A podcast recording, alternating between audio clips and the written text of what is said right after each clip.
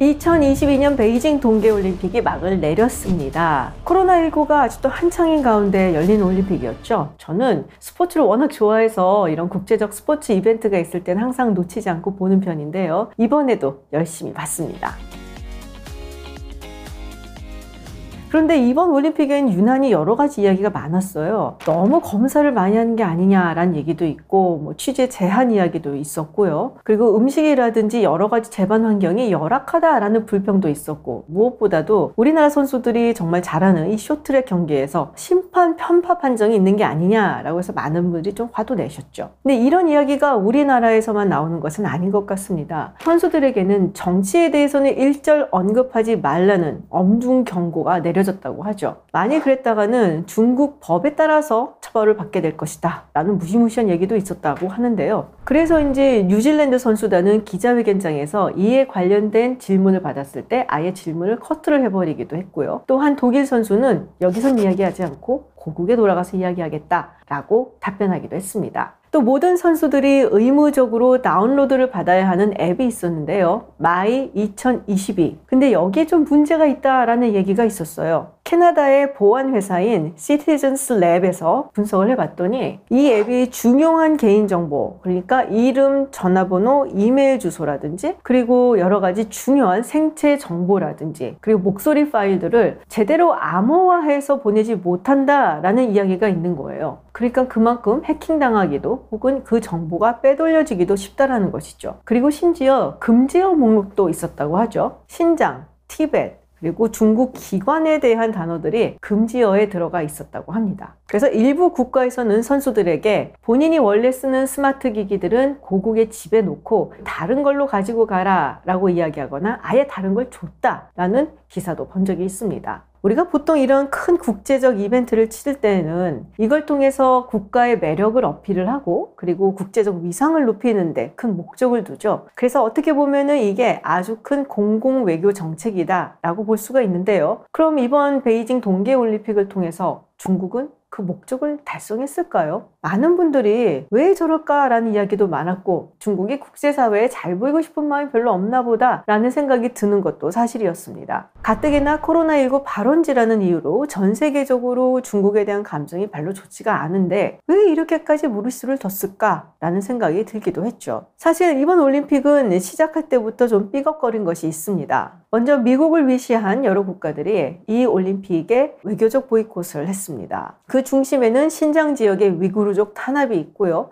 또 홍콩의 민주화 운동을 탄압했다라는 것도 있고요. 그리고 작년 말에 중국의 테니스 스타인 팽슈아이가 중국 공산당의 고위 간부로부터 성폭행을 당했다라는 이야기를 자신의 에스엔에스에 올린 후에 잠시 행방불명이 된 일이 있었죠. 이런 여러 가지 이유로 미국이 선수단은 보내되 외교 사절단은 보내지 않는 외교적 보이콧을 선언한 바 있습니다. 사실 우리나라에서는 연말에 갑자기 나온 이야기처럼 보도가 됐지만 이 부분에 대한 논의는 전부터 얘기가 되어 왔었어요. 그리고 여기에 영국, 캐나다, 호주, 인도, 리투아니아, 코소보, 벨기에, 덴마크, 에스토니아 이렇게 같이 참여를 했고요. 일본 같은 경우는 외교 사절단을 보내지는 않지만 아이오씨 관계자는 보내는 것으로 마무리를 지었죠. 또 그 외에 뉴질랜드, 오스트리아, 슬로베니아, 스웨덴, 네덜란드 같은 국가들도 역시 정부 인사를 보내지 않았습니다. 단 코로나 때문에 보내지 않는다라고 이야기를 했죠. 이런 조치에 중국은 당연히 올림픽과 정치를 엮지 말라면서 강력하게 반발했습니다. 그런데 중국 역시 올림픽을 정치에 크게 활용을 한 바가 있죠. 아니, 거의 모든 국가가 다 그랬습니다. 올림픽은 늘 항상 정치적이었죠.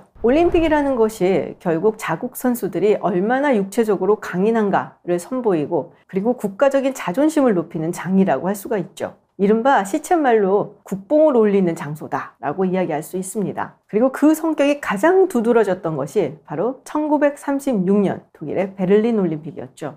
당시 올림픽은 히틀러에게 굉장히 중요한 행사였습니다. 나치의 정당성을 확보를 하고 그리고 전 세계에 얼마나 독일 제국이 위대한가를 보여주는 그런 무대라고 할 수 있었죠. 지금도 운동을 통한 정치 선동 영화의 역사적 한 획을 그었다라고 알려진 레니 리펜슈탈의 올림피아를 보면 딱 아실 수가 있습니다. 근데 잘 알려져 있지는 않지만 당시에도 이 베를린 올림픽을 보이콧을 해야 되느냐라는 이야기가 미국에서는 있었어요. 천구백삼십오년 구월 히틀러가 뉴렌베르크 법을 통과를 시킵니다. 이 법은 한마디로 유대계 독일인들의 독일 제국 시민권을 박탈을 하고, 그리고 독일 혈통을 가진 사람들이 유대인들과 결혼을 한다든지 아니면 성관계를 갖는 것을 금지하는 법이었죠. 앞으로 있을 유대인 학살에 근간이 되는 법이었다라고 할 수 있습니다. 당시 미국의 주 베를린 총영사는 지금 돌아가는 상황을 보면 우리가 이번 베를린 올림픽을 보이콧해야 된다라고 미 국무부에 이야기를 했고 강력하게 주장을 했는데요. 이 주장이 받아들여지지 않았죠.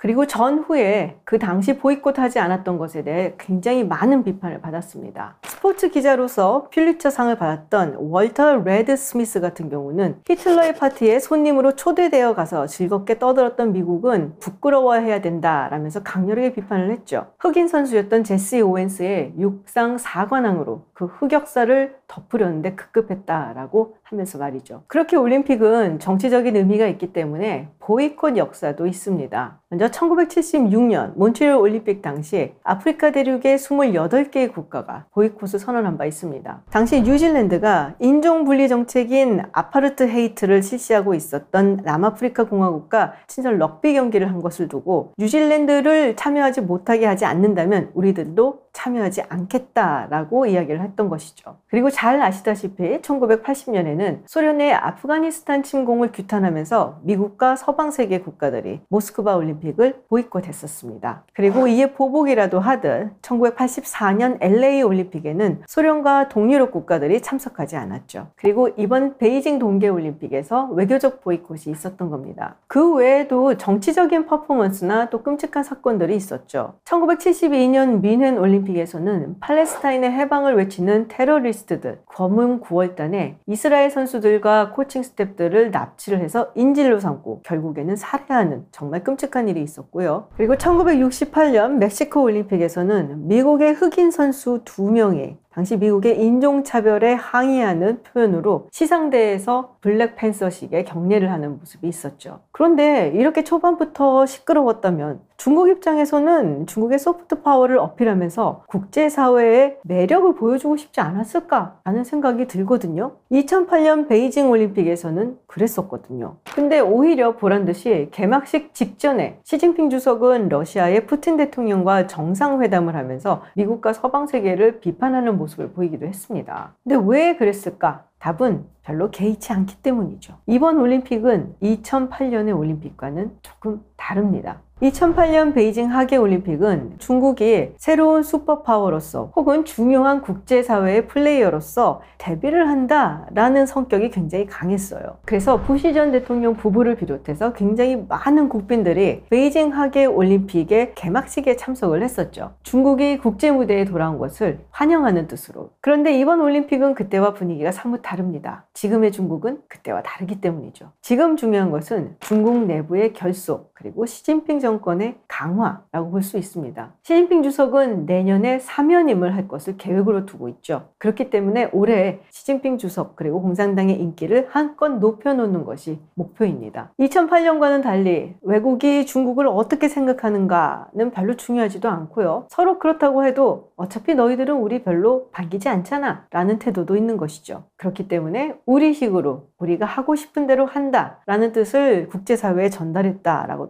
수 있습니다. 지금 더 중요한 것은 국내적인 정치적 효과이고, 그렇기 때문에 중국 선수들이 더 많은 메달을 따면 딸수록 좋은 것이고, 그리고 중국이 이렇게 훌륭한 국가이고 그래서 중국은 위대하다라는 생각을 많은 중국인들이 가지게 하는 것이죠. 기억하시겠지만 개막식에서 오십육개 소수민족들이 오성홍기를 들고 입장하는 장면이 있었습니다. 그 당시에 한복을 입은 여성이 등장을 해서 굉장히 많은 분들이 또 분노하기도 했었죠. 성화봉송 주자 중에서는 이천이십년 인도와 있었던 국경 분쟁에서 부상을 당한 군인도 있었다고 해요. 이 인민해방군 병사가 성화를 봉성하는 것 때문에 인도가 외교적 보이콧을 결심을 하기도 했습니다. 그리고 성화 봉성의 마지막 주자 중 한 명은 위구르족 출신의 크로스컨트리 선수였습니다. 서방 세계에서 신장 위구르족에 대한 인권 탄압을 계기로 보이콧을 결정한 것에 대해서 대응을 한 것이죠. 중국식으로. 이에 대한 외신의 보도는 굉장히 날카로웠습니다. 중국이 신장 위구르 지역의 인권 탄압에 대해서 비판하는 국가, 인권단체, 그리고 언론에게 이른바 가운데 손가락을 지켜든 것이다 라면서 분개하기도 했죠. 왜냐하면 천구백삼십육 년 베를린 올림픽에서도 비슷한 일이 있었거든요. 당시에 나치가 유대인들을 올림픽으로부터 완전히 배제한다 라는 것을 두고 많은 국가들이 비판을 했습니다. 그러니까 헬레네 마이어라는 여자 펜싱 선수를 등록을 시키는데요, 이 헬레네 마이어의 아버지가 유대인이었거든요. 그리고 마이어 선수는 은메달을 따게 되는데요, 시상대에서 나치식 경례를 하게 됩니다. 당시에 시상대에서 나치식 경례를 했던 것에 대해서 기자들이 물어봤을 때 그 당시 우리 가족들은 여전히 독일에 있었고 그리고 수용소에도 있었다 라고 답변을 합니다. 중국의 비판적인 언론들은 이 사건을 생각나게 했다 라고도 이야기를 하죠. 그렇게 올림픽은 국제 정치에도 이용되고 또 국내 정치에도 이용이 됩니다. 올림픽 보신 분들 기억하실 겁니다. 러시아 대표 선수들이 나올 때 러시아 국기가 등장하지 않고 러시아 올림픽위원회 깃발이 등장을 하죠. 러시아 선수들은 국가 차원의 조직적인 약물 복용 때문에 이천십칠 년 징계를 받게 됩니다. 그리고 이천십팔 년부터 사 년 동안 이 러시아 국기를 달고 나오지 못하게 되었어요. 넷플릭스 다큐멘터리 이카로스에 이에 관련된 이야기가 나와 있는데요, 당시에 이 도핑이 워낙에 광범위하고 또 조직적으로 이루어졌기 때문에 이거는 국가가 나서서 한 것이다 라고 결론을 내린 바가 있죠. 푸틴 대통령은 정말 고공행진하는 지지율을 자랑하죠. 근데 늘 그랬던 것은 또 아닙니다. 이천십삼 년부터 또 이천십사 년 일 월까지 푸틴 대통령의 지지율이 점점점 하락하는데요, 특히 이천십사 년 일 월에는 육십 퍼센트를 겨우 넘는 지지율이었습니다. 사실 육십 퍼센트 하면은 굉장히 높은 지지율이 아닌가? 라는 생각도 들지만 푸틴 대통령은 원래 잘 나올 때 칠십, 팔십 퍼센트가 나오던 사람이거든요.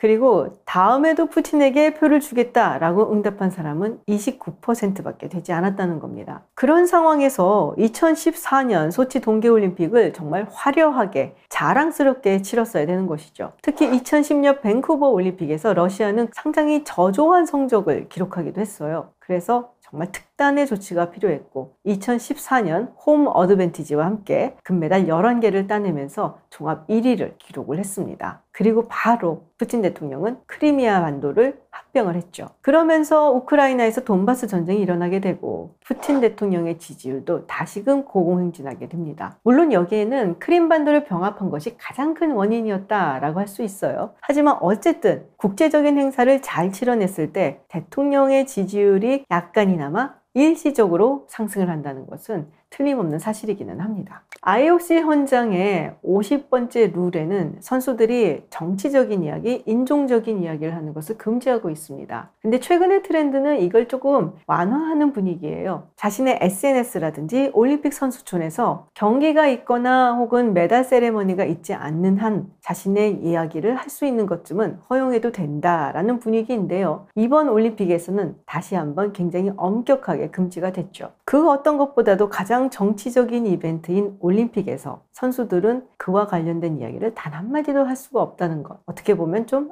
아이러니가 아닐까 라는 생각이 듭니다. 네, 이천이십이 년 베이징 동계올림픽이 끝났습니다. 우리 선수들 정말 열심히 선전하셨고요, 스포츠 팬으로서 매우 즐거웠습니다. 성적과 상관없이 모든 선수들에게 박수를 보냅니다.